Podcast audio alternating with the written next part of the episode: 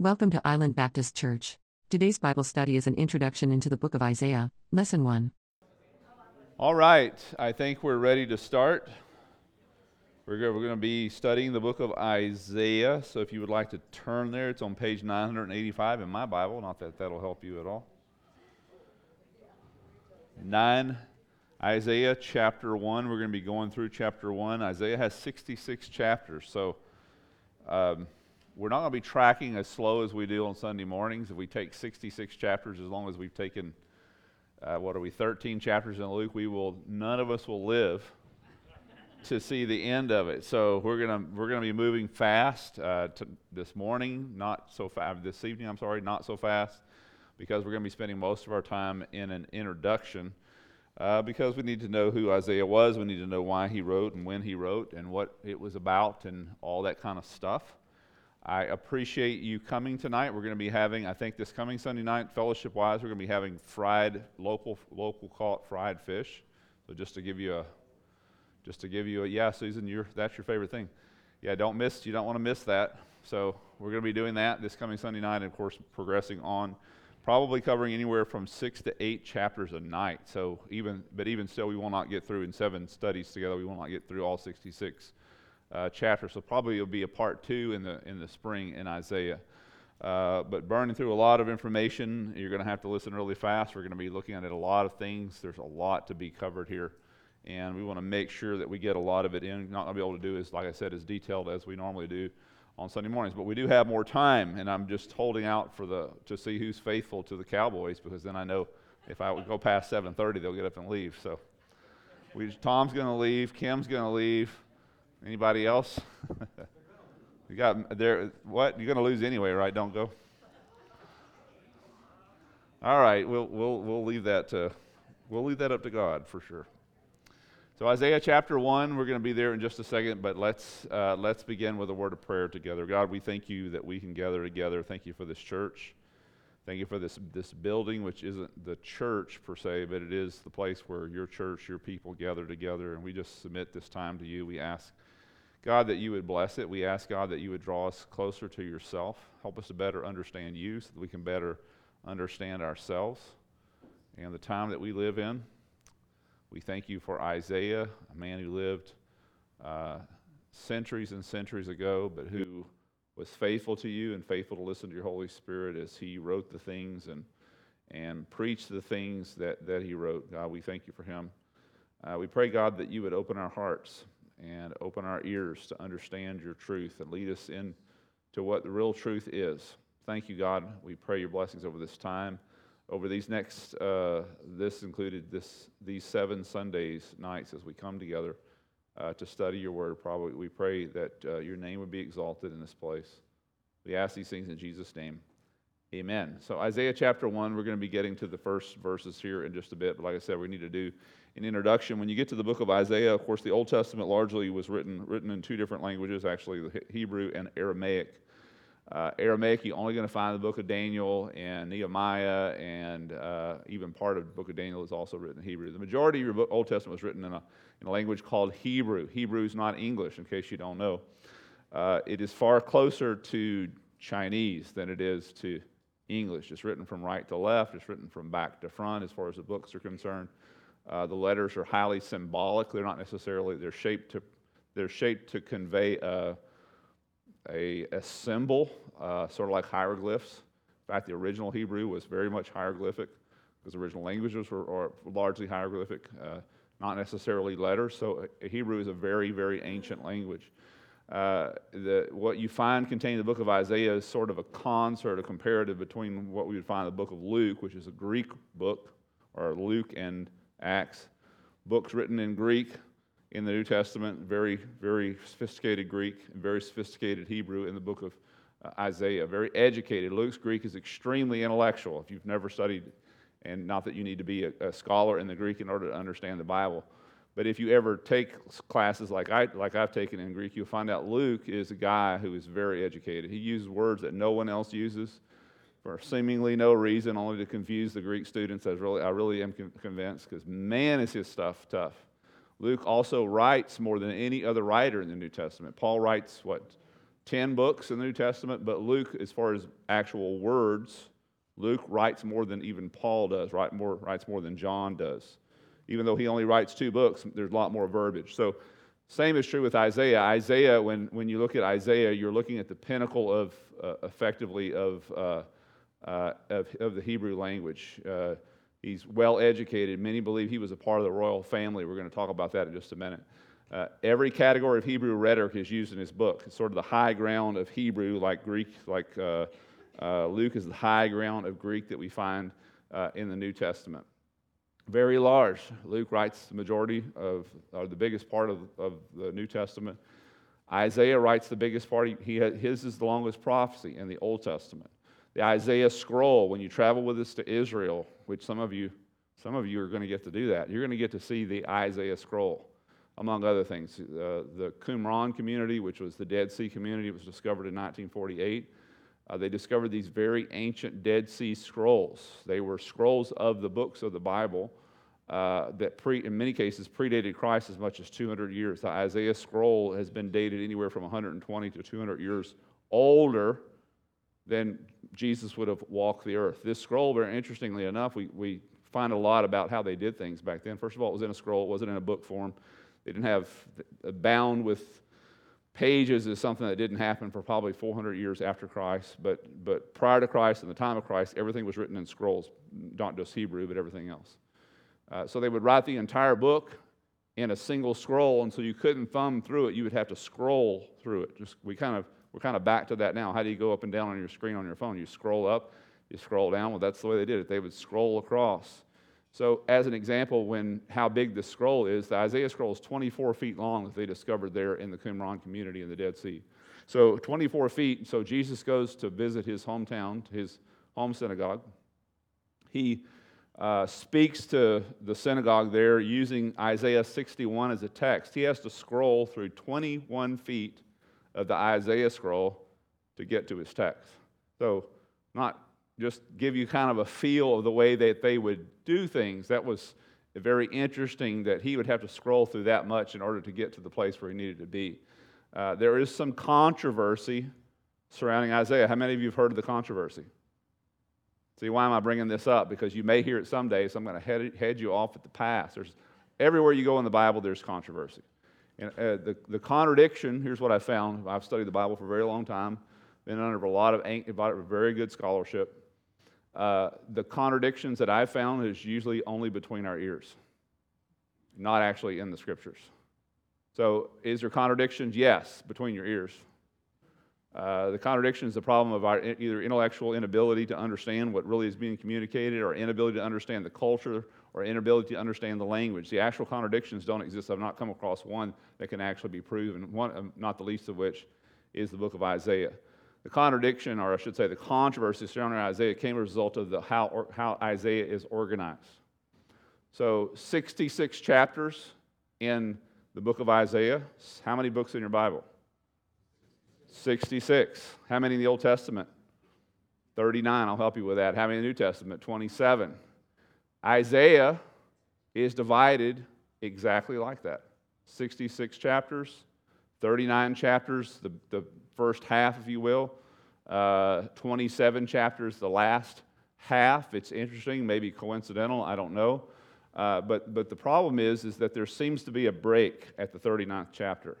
So if you read along, especially uh, if you read carefully, you'll read along, you find out the first 39 chapters in Isaiah are kind of dark, kind of foreboding, God pronouncing curses and God talking about how people have disobeyed him and not listened to his commands and all these things. You got 39 chapters of that, then all of a sudden, boom, in the 20 in the in the 40th chapter, the next the, the following 27 chapters, it becomes much lighter, uh, much more grace filled, much more merciful, much much more uh, much different, and uh, some have taken that opportunity to say it was two Isaiahs. There was Isaiah 1 and in Isaiah 2. Again, what are they looking for? They're just looking for a reason to just get credit the scriptures.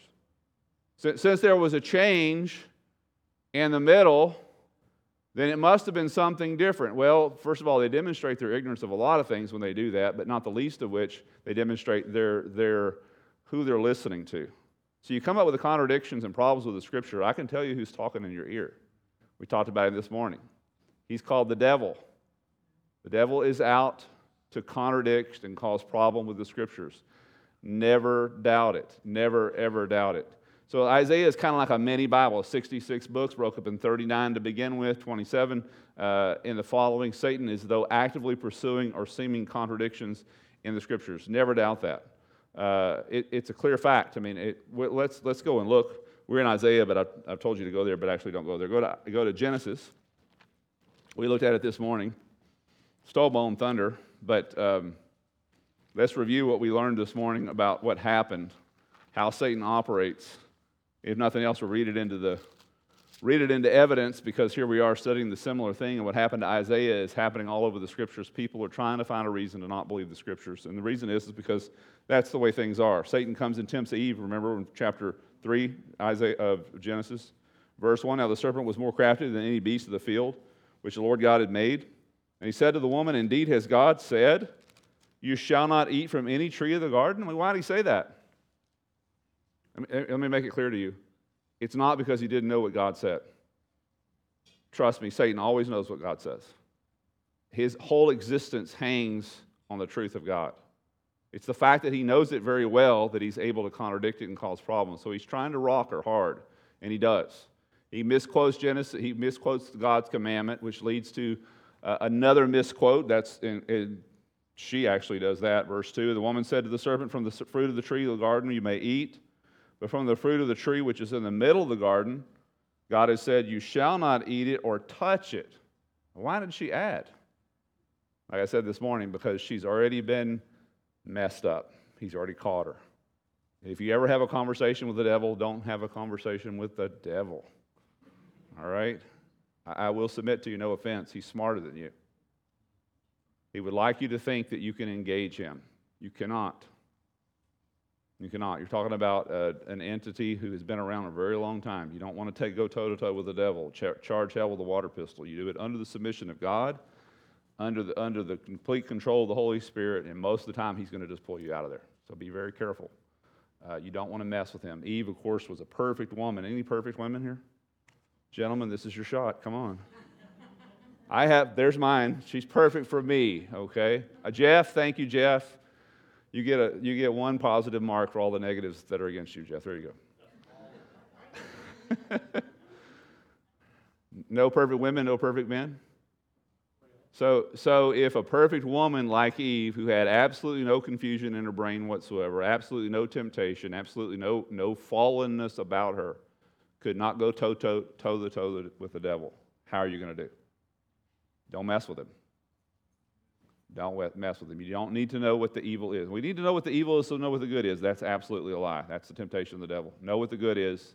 The evil will, evil will be very clear when you know what the good is. So, so he's, he's tempting her, and, and now she misquotes the Bible because, or the Word of God, because uh, he's already rocked her, and he's always, we need to always be sensitive to anything that tries to make us feel like we can't rely on the Scriptures. Be very sensitive with that. Is that we know exactly what the source is because he gives it away his MO here. This is the way he operates. This is his MO. And so he goes for full denial and, of course, ultimate deception here in verses 4 and 5. servant said to the woman, You surely shall not die. For, the God, for God knows that in the day you eat of it, from it your eyes will be open, and you'll be like God, knowing good and evil. She already was like God. She was perfect. She had no sin, no error, nothing between her ears that wasn't right, nothing in her heart that wasn't right. That's the most a human being, other than Jesus himself, has ever been like God. It's a complete, total lie. It's utter, utter baloney. But he goes for a full denial. He calls God a liar. And like I said this morning, she bets her life on it. So does, so does Adam. Sad story. So, so we should expect, why am I saying that? We should expect that people are going to come after the scriptures. People have come after for a couple of centuries the book of Isaiah. Quote unquote, they call them higher critics. They're not higher, they're lower critics uh, because we know what their source. Here's the way the devil operates, these are the way these guys operate. There were guys, professors in German, Germany and other places who come out and said there could be possibility that, that Isaiah didn't write the book of Isaiah. Why, you got a signature from him somewhere on here? How do we know it's written by Isaiah? Because we have the, the history of the fathers, of the Jewish fathers, said Isaiah wrote this. But not just the histories of the Jewish fathers, we also have Jesus' word on it. But, but anyway, so, so let me ask you something. So Isaiah writes over a time period of more or less 60 years. Are you the same person you were 60 years ago? Anybody here 60? I'm 55. So I can't talk. Let's go back 30 years ago. How, how, how different would you be if we had writings from you that you had written 30 years ago as opposed to the way you would write it or the way you would think today? Would you be different? Let's just say, let's hope you are. You've gotten better. I've been, I've been a pastor now going on 30 years, and I read some of my old sermons and I think, what an idiot. and not that I necessarily disagree with my doctrines back then, because I had good doctrine. It just was, I just, I could have done a lot better. I mean, and by God's grace, I, I am doing better. But, but I, I just think, wow, I, I, how different I, and I actually, you know, that's my writings. I mean, those are the things that I've said. I have them, you know, in digital form and everything. Uh, how, how different was I go back and listen to my, my own sermons from, two, we have as far back as 2007 online, my sermon. Listen to some of my sermons, I'm just thinking, God, Bill, I mean, that's not bad, but shh, you could have done better. By God's grace, I am better. We, we change, right? Some of us who were high strung have become a little bit more mellow. Some of us that were a little bit mellow have gotten a little bit more. You know, we become better versions of ourselves over time as God has worked in our lives. Likewise, we should expect a guy like, like Isaiah to change over time. He writes like over a 60 year period. You should expect the stuff he writes early on is going to reflect something a little bit different about who he is. And in fact, that's exactly what we find out. Again, this, these guys' argument that since it's different somewhere down the middle, it can't be the same. And so this just simply isn't true uh, we would expect that a writer would change. And actually, uh, it's quite refreshing to see that these people are real people. The, the writers of the Bible are real people, that their personalities come through. They're, they're being led by the Holy Spirit, but at the same time, who they really are is, is coming out. And so it's, it's, uh, it, it's refreshing. So the, the, they call it, here's the, it, like I'm going to introduce you to something you've never heard of. It's called the Deutero Isaiah hypothesis.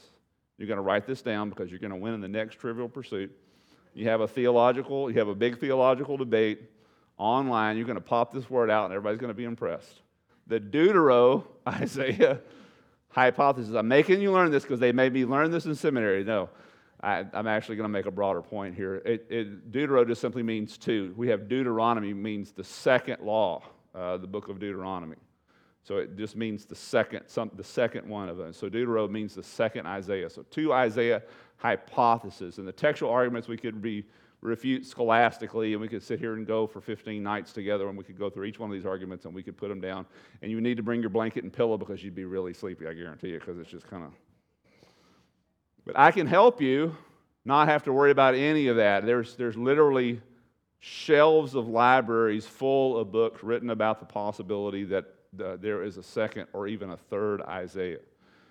Very scholastic very uninformed, I should say, with the rest of Scripture because if we actually look at Scripture, we're going to find out that there's a gigantic shortcut to refuting this whole argument. The argument just simply is there's no such thing as a Deutero Isaiah because the Bible also actually refutes the whole position before there ever was any kind of argument that there could have been a second Isaiah. I want to show it to you.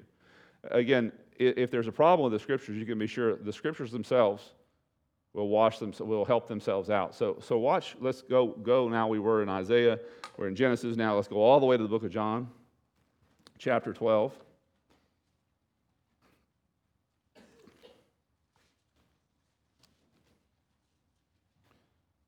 John chapter 12, and uh, down in verse 37, we're going to start there. So there's going to be a quote here in John 12. There'll be two different quotes out of the book of Isaiah. Now, like I said, they, the, the, the Deutero Isaiah group who said there had to be two Isaiahs. First of all, who cares? Number one. Number two, why, what makes you ever think that you can sit here now, 19 centuries later, and decide who, who didn't or who, who wrote the book of Isaiah? You simply can't do that. There's a whole lot of pride and arrogance involved in that. But, but, but number three, these guys, oh, even though seemingly scholastic, seemingly well informed and well educated, and have all kinds of letters after their name, had not read the New Testament. Seeming, seems to be. Here's how we know that. Watch, watch what happens here. Watch how the New Testament flushes out any argument against, in this case, the, the book of Isaiah. Isaiah chapter, I'm sorry, John chapter 12, verse 37. But though he had performed so many signs, this is, of course, right in the middle of a story of Jesus. Jesus had performed so many signs before them, yet they were not believing him. That the word of Isaiah, here we are quoting Isaiah. Isaiah is the most quoted prophet in the New Testament. The word of Isaiah might be fulfilled, which he spoke, Lord, who has believed our report? And whom has the arm of the Lord revealed? That's quoting out of Isaiah 53. That's the second Isaiah, if you're going to believe the hypothesis.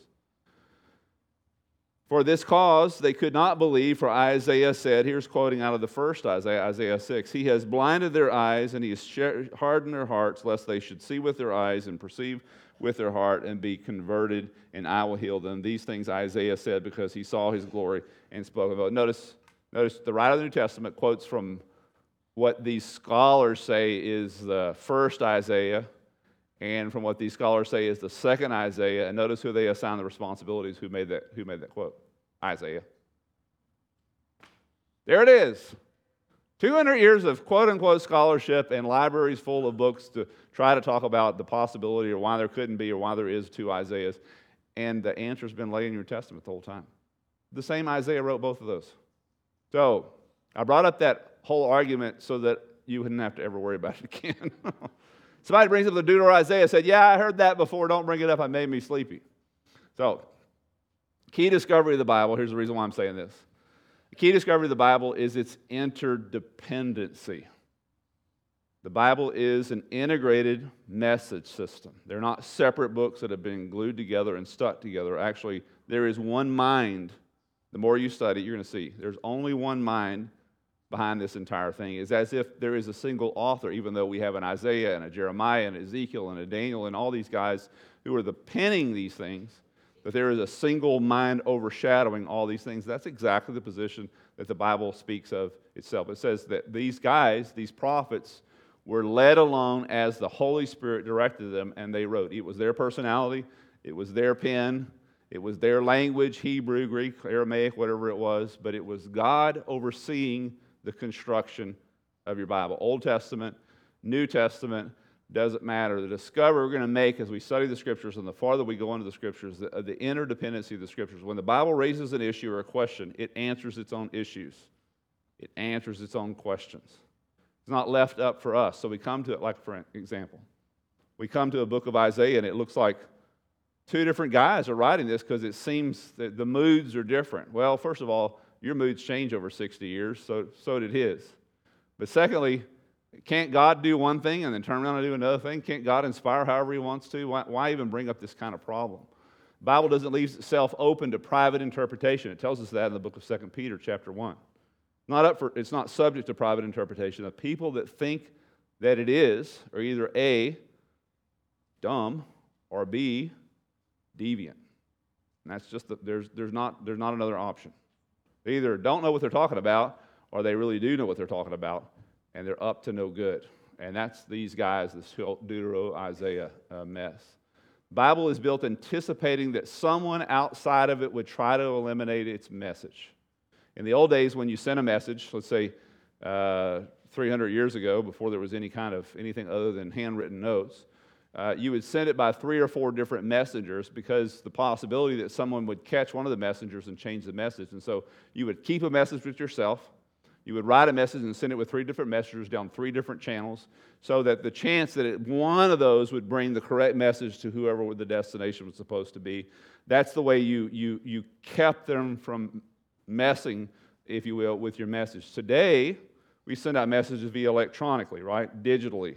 How do we, how do we keep that from being jammed, being messed with? The way you do it is you spread, if, especially if it's, if it's a very important message, you spread it over the entire bandwidth of the opportunity, whatever you have, the channel that you have. You don't send it down one, one channel because it's all you got to do is stop that one channel and then boom, message over. It's interesting, even though the Bible was written way before there was any kind of digital or any kind of electronic, the Bible is designed the same way from a macro standpoint. Its messages are spread over its entire bandwidth. What do I mean by that? Tell me where the chapter in the Bible on baptism is. Can you tell me? Where's the chapter in the Bible? Where's the book in the Bible on faith? Can you tell me? I mean, there's places you would go, right? But is there any specific book? Any specific chapter? Where, where's the chapter on the Trinity, on salvation, on the deity of Christ, on the forgiveness of sins, on the Antichrist, on the apostasy, on prayer, etc., cetera, et cetera? Where are the chapters or the books on this? The message of all these things, these classic doctrines of Scripture, are spread across the entire bandwidth of Scripture, anticipating hostile jamming. Very interesting. You don't find this in any other book. You don't find this in any other system. You find it in no other religion. There are chapters in Muslim Quran or in the Mormon, uh, the Book of Mormon. There are chapters on salvation. All you got to do is tear that chapter out, and you lose their entire doctrine. There is not. You rip a page out of the Bible, what happens? Nothing. Nothing. You, you lose. I mean, it's like you, you lose resolution, but you don't lose the picture. The Bible was prepared. How, how did all these guys, 66 writers, get colluded together to perform this kind of thing? They didn't. There was a mind over them. That mind is God.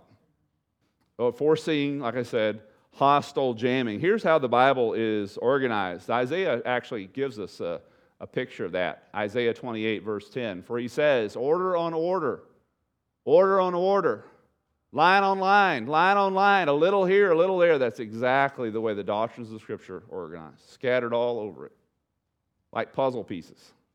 How do you know what the Bible teaches about a certain doctrine? You got to read all the Bible.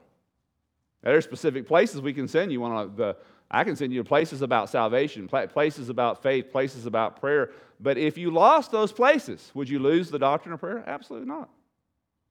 You lose the doctrine of salvation by grace through faith? Absolutely not. Tear a page out of the Bible, what do you lose? You lose resolution, but you don't lose the picture. Very wisely organized, and you can't lay that at the feet of a guy as smart as he is, like Isaiah. There had to be a supernatural bind over the top of this. And in fact, that's what we find. We refer to Isaiah as the major prophet. Do you know why? You ever heard it said that? We have major and minor prophets. Why do we do that? Some we like and some we don't like as much, right? Is that what it is? Why do we call it major? Do you know? They wrote more. It's just that simple. Uh, Isaiah, Jeremiah, Ezekiel, and Daniel uh, wrote more than anybody else. We call those the major prophets, not because what they said is any more reliable, any more inspired. They just wrote more verbiage. So we saw those as the majors, and the minors just as inspired, just as necessary, just, just as given to us by God as any other. Uh, but because they wrote less, we refer just as, just as dependable because they wrote less, we call them minor. It's not a matter of their importance, it's just a matter of how much verbiage they wrote. Isaiah, as we see here, now we're ready to go back to the book. Isaiah, it tells us here in the first chapter, the first verse, the vision of Isaiah, the son of Amoz. Now, it's not Amos. It's a very different spelling. Even sounds very similar to Amos in the English, but it's very different spelling in the Hebrew the vision of Isaiah the son of Amoz concerning Judah and Jerusalem, which he saw. Same kind of language you find in Revelation. Every time John says something, the thing that I saw, I saw this, I saw that. He, notice he's, we, we would think that Isaiah heard these things. That's not what he says. He says he saw them. Just important delineation. Which he saw during the reigns of Uzziah, Jotham, Ahaz, and Hezekiah, kings of Judah. By the way, their, their administration spanned almost 100 years. So, how is it possible this guy to be a prophet for 100 years when he probably only lived about 80 years? Well, it's not because his, his, his, his, his ministry spans all of these administrations, but just not all of them. We find out his, his ministry starts at the death of Uzziah, so it's really not much of Uzziah that, we, that he's actually a part of it. But it's interesting uh, not we don't know this through the scriptures. We know this from the, the teachings of, of the uh, Hebrew fathers uh, that uh, he was related, he was a descendant of David. So he's a very unique prophet. Most of the prophets were from outside of, if you will, the royal, royal line. They were from outside of the influential line. A- Amos, for instance, you want to talk about one that, the actual Amos who wrote the book of Amos. Uh, he's just a shepherd. He's just a guy living in a field out there south of Bethlehem, and God calls him into a ministry. And he tells, he tells you, I was a fruit picker and a shepherd prior to this. He, had, he was not from in, influential at all. Most of these prophets are that way. Isaiah is unique. Isaiah, by all, most scholarship agree, he was of the line of David. So David had a lot of children. and they had a lot of children.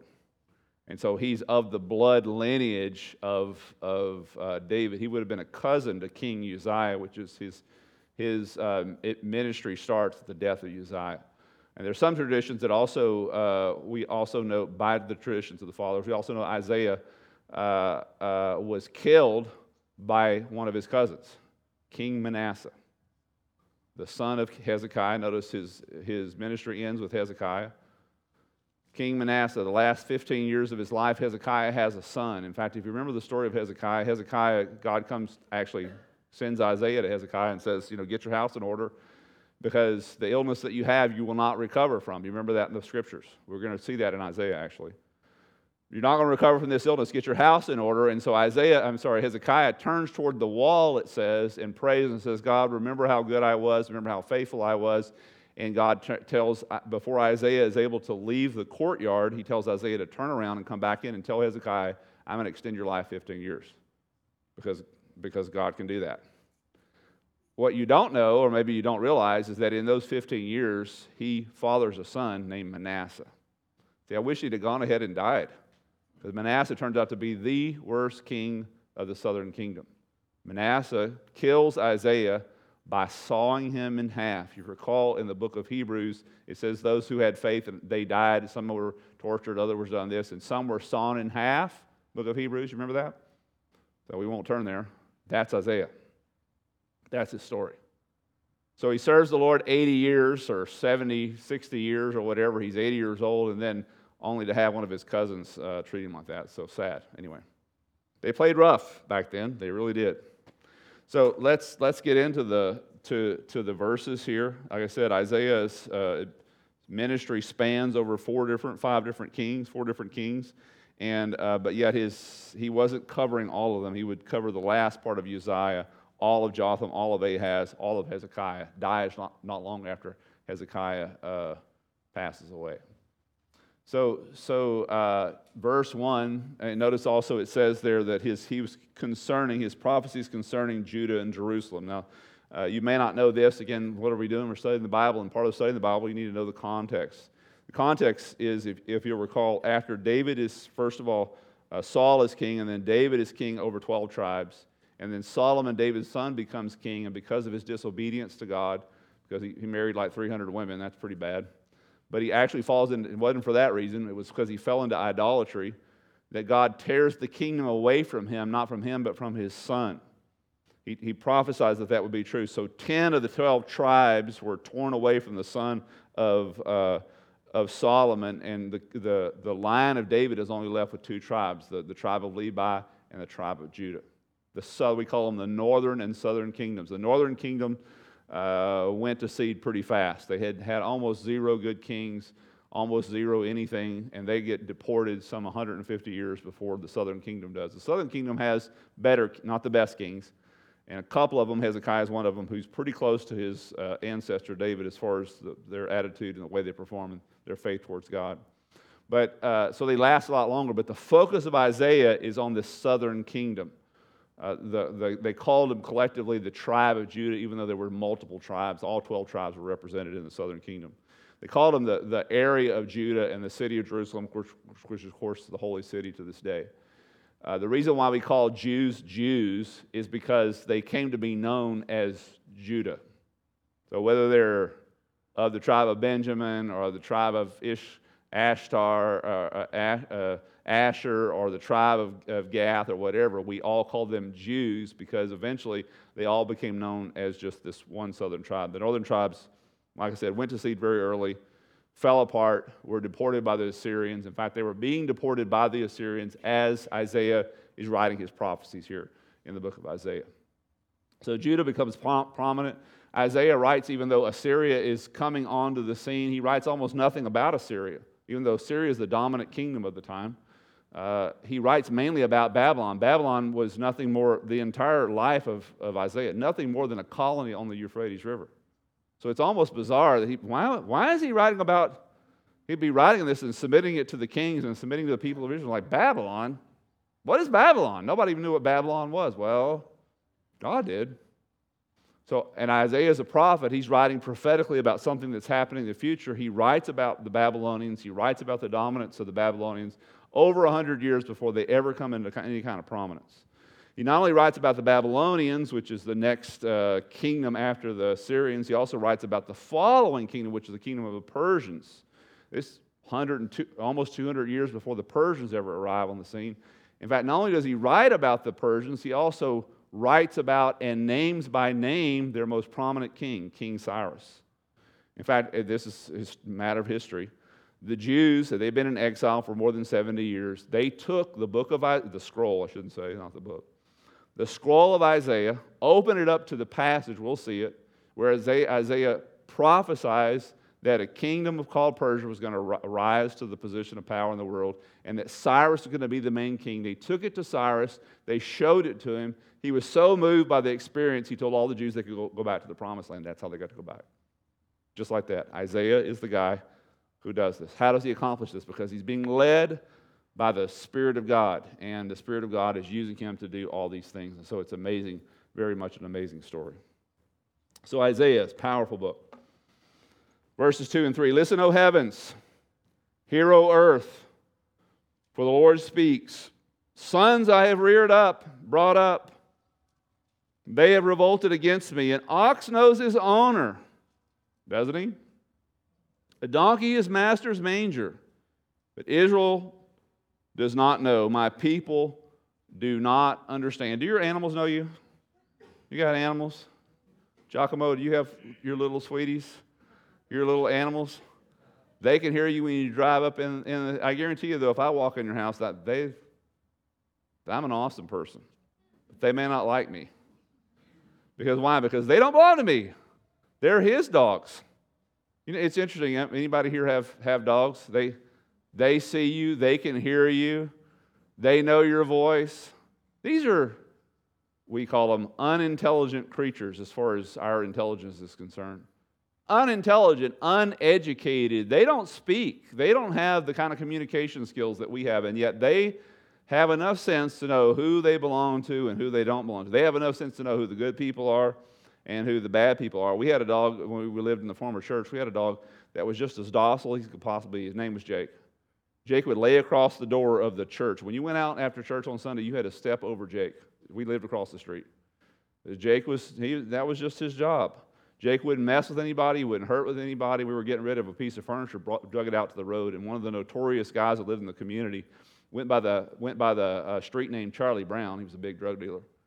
Came over to get it because we were put, you know, we put it out on the street. If you want it, come and get it. You can fix it if you want to. Charlie Brown came into our yard. I wasn't there. Valerie can tell you the story. But she had to get between Jake and Charlie Brown because Jake knew this is a bad guy. This is his yard. Bad guys don't come in my yard. He didn't mess with anybody. But when he saw Charlie Brown, it's amazing how animals know stuff. Why?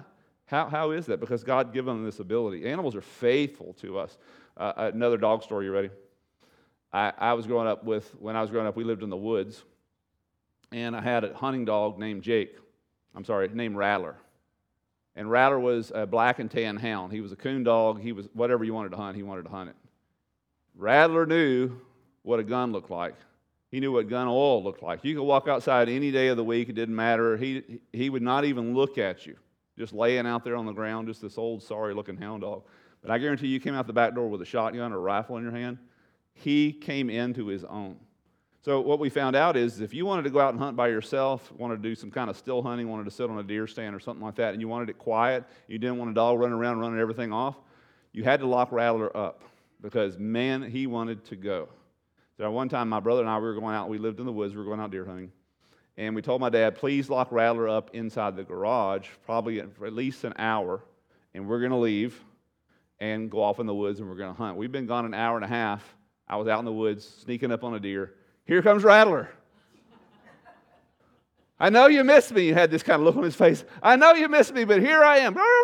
He goes off and chases the deer off. He's just just ruins the whole the whole hunt. My dad said he said, I gave him an hour and a half. He said, I opened the garage door. He went around the house one time, picked up your scent, and took off in the direction that you boys went. That he, he just thought, we can't live with, you can't live without me. I, I, I need to be with you everywhere you go. He was a great dog. But like I said, you had to lock him up if you were going to go hunting. Uh, that, that's the way animals are. It's not just dogs. Uh, cats can be like that, like the, demonstrate, the, the animals he named here. Donkeys can be like that. Uh, uh, it's interesting how our animals, even though we consider them much lesser intelligent than we are, know who their owners are. But we as people don't know who created us. Very sad commentary. We put so much credit on what's running around between our ears, and apparently there's not enough. Because my dog knows who I am. But I have to be told who my creator is. How sad is that? How, how messed up are we? When, when, when we call, they listen. When God calls, do we listen? Does he have our undivided attention? I mean, my dog, your dog will do anything for you, die for you.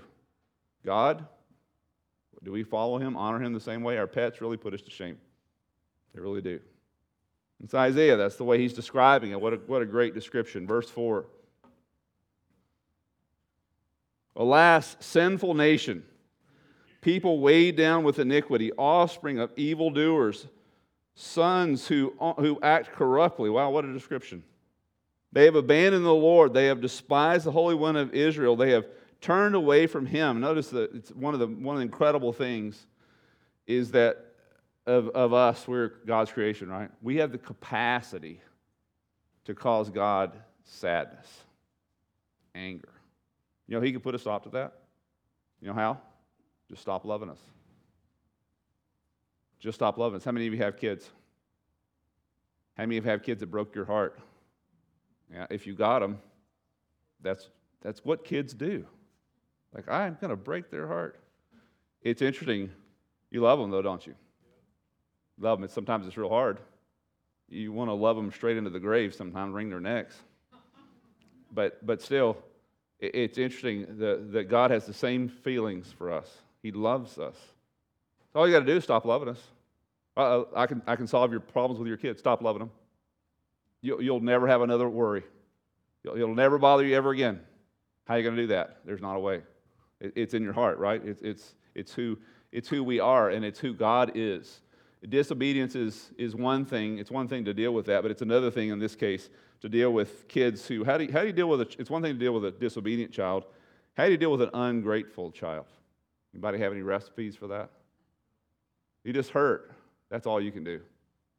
One thing you disobey, okay, here were the rules, you broke the rules, here are the consequences. But what about ingratitude? That's, that's what God's dealing with here. Like I said, it's a simple solution. Just stop loving Him, and He would fix all that. Of course, God's not going to do that. Verse 5 through 8. Where will you be stricken again? So you've been punished in every possible way you could possibly be.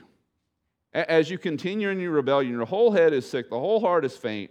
From the sole of your foot even to the head, there is nothing sound in it, only bruises, welts, raw wounds.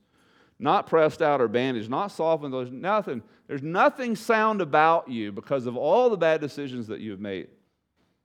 Your land is desolate. Your cities are burned with fire. Your, your fields are strange, strangers are devouring them in your presence. And it is a desolation as, over, as overthrown by strangers. The daughter of Zion is left like a shelter in a vineyard like a watchman's hut in a cucumber field, like a besieged city. What a sad, sad pronouncement. The daughter of Zion, Jerusalem. You know, it's a very interesting city. We talked about this this past uh, spring. Uh, the city of Jerusalem, besieged no less than 40 times, uh, destroyed 32 times. What a city.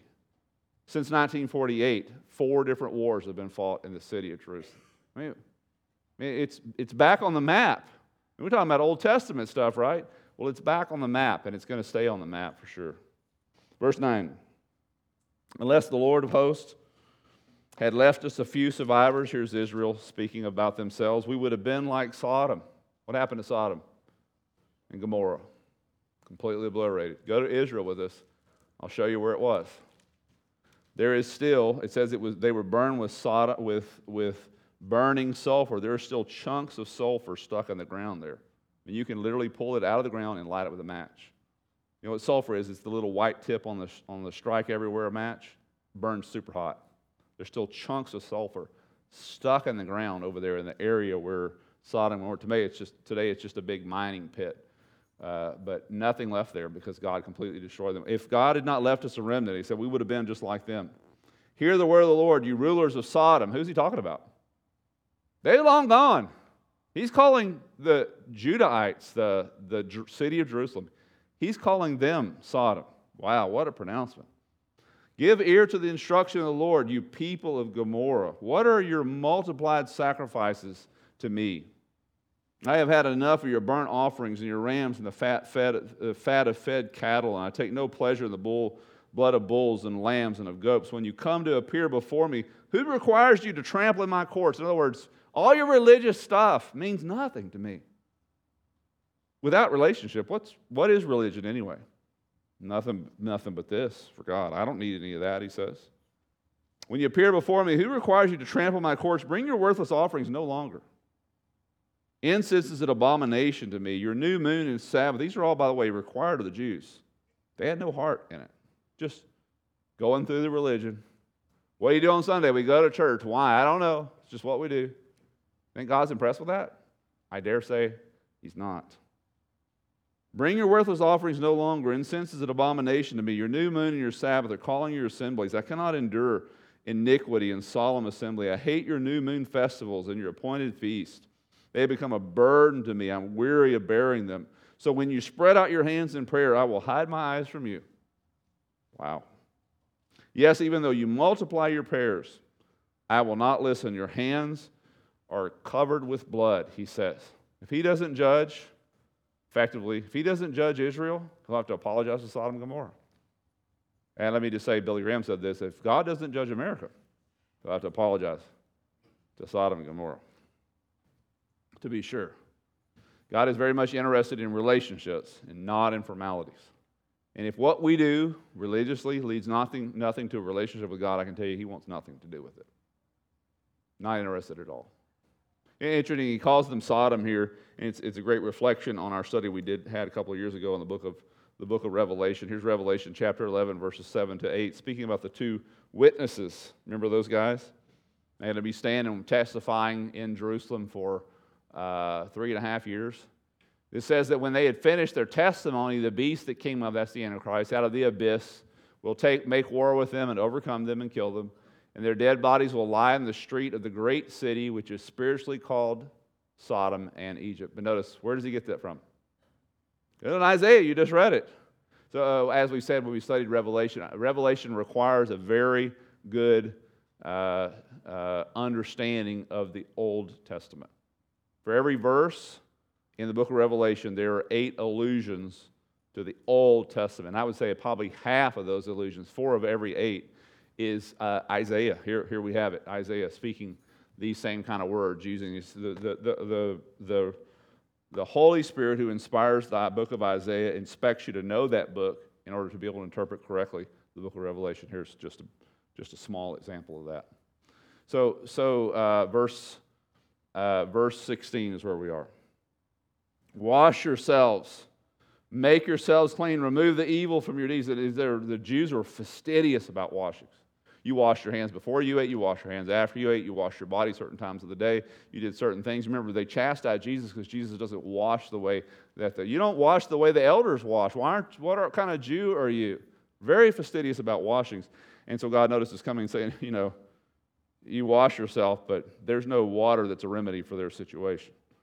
Their, their problem is, is their evil heart. Cease to do evil, learn to do good, seek justice, reprove the ruthless, defend the orphan, plead the widow. In other words, you want to be cleansed, this is the way you cleanse yourself. Do the right thing. All this religiosity, all this stuff, these, these patterns of religion, religious things that you're going through, don't impress me at all. Verse 18. Come now, let us reason together. One of the biggest statements in Isaiah. Though your sins be like scarlet, they will be as white as snow. Though they are red like crimson, they will be like wool. If you consent or obey, you will eat the best land. And God's willing to cleanse us from our sins, willing to forgive us. Your skin, sins are like scarlet. It's not a problem for God. Your life's a total wreck. It's not a problem for God. It's just the problem is, is that you have to let Him do that, which means you have to say you've, like we said this morning, you have to say you're wrong. You have to repent. No, you can't change your life. Of course, you can't change your life. That's the reason if Jesus, if, if you could change your life, Jesus died for nothing. Jesus died because there was not another answer for us, not another remedy for us. Verse 19. If you consent and obey, you will eat the best of the land, but if you refuse and rebel, you will be devoured by the sword. Truly, the mouth of the Lord has spoken. How the faithful city has become a harlot. Wow. What's he talking about there? Spiritual adultery. Running after things that are not God, seeking fulfillment in anything that's not God. That's, they were good at that. That's, God considers that spiritual adultery. Uh, we've, we've, we're guilty of that, aren't we? It's God deserves our complete devotion, and yet we turn aside to other things. And whether we make an idol or we have an idol in our hearts, it doesn't make any difference to God whatsoever. They're still both, in both cases, an abomination to Him. Let's keep reading there. How the faithful city has become a harlot. She has she was full of it, full of justice, righteousness once lodged in her, but now murderers. Nobody's getting away with anything. You know that, right? God's not missing anything. I know you're not, not exactly happy about the conditions of our world today, and I'm not either. And I'm not, I'm not saying you should be. I'm just saying, understand this nobody gets away with anything. God's aware of all that's going on. Your silver has become dross, your, your drink diluted with water, your rulers are rebels, the, the companions of thieves. That, like, it sounds like America, doesn't it? Everyone loves a bride, chases bribe, chases after uh, rewards. They do not defend the orphan nor does the widow plead, uh, plea come before them. Therefore, the Lord God of hosts, the mighty one of Israel, declares, Ah, I will be relieved of my adversaries and avenge myself uh, of my foes. Uh, then I will restore your judges as at first, and your counselors as at the beginning. After, you will be, after that, you will be called the city of righteousness, a faithful city. And I would to God that we were already in that day. We are not there. Like I said, we, we talked about this last time. If you're, if you're a betting person, go long on Jerusalem. It's going to be here. It's going to go, it's going to go through some major valleys, uh, as they say in the current market. Buy the dip. Buy in now. She's low, and she's going to stay low for a while, but she will not forever be there. She is coming out. She will definitely will, and she will reign high. There, she will be called the faithful city. Zion will be redeemed with justice. Her repentant ones will be right with righteousness. Uh, like I said, I wish that was today. But transgression and sinners will be crushed together, and those who forsake the Lord shall come to an end. Surely you will be ashamed of your oaks which you desired, and you will be embarrassed of the gardens. That's, this is the places where they committed idolatry. So they would, they would create these, these uh, statues out of oak or out of some kind of wood, and they would overlay it with silver or overlay it with gold, and they would set them up to be worshipped. And that's what he's referring to here. You will be ashamed of your gardens and your oaks and uh, the, whose leaves have faded away as a garden that has no water. And the strong man will become a tender. Notice this descriptive of eternal judgment. The strong man will become tender. What is tender? You know? Kindling. Yeah. Hot stuff. Stuff that burns really. You can light it with a match. It's almost like a match. The strong man will become tender. Woo. That's bad if there's fire. His work a spark. Thus they shall burn together, and there will be no one, it will be unquenchable, it says. Woo. Tough words. Speaking of those who make idols and wood overlaid with silver and gold, like I said, in the places where they go and the things they did to worship them. We're going to stop right there. That's been uh, coming up on an hour. We're going to burn through a lot more chapters. We're going to be, be, be looking at some major headings. We're going to be making all the way through chapter 6 uh, the next time we're together and seeing some of the things, including the call of Isaiah uh, into ministry. Any questions? Any questions? Totally clear? Good stuff. I'll be willing to bet most of the quotes you know in the Old in the New Testament that you hear, you probably are hearing them. I mean, 90% of them are going to come out of Isaiah. Isaiah is a very popular book with New Testament writers. Because, well, because he writes so much, would, you would think that he would have a weightier portion because he writes so much prophecy anyway. Isaiah 53 is probably the pinnacle of the Old Testament as far as it's called the gospel of the Old Testament. And uh, wow, what a description of Christ.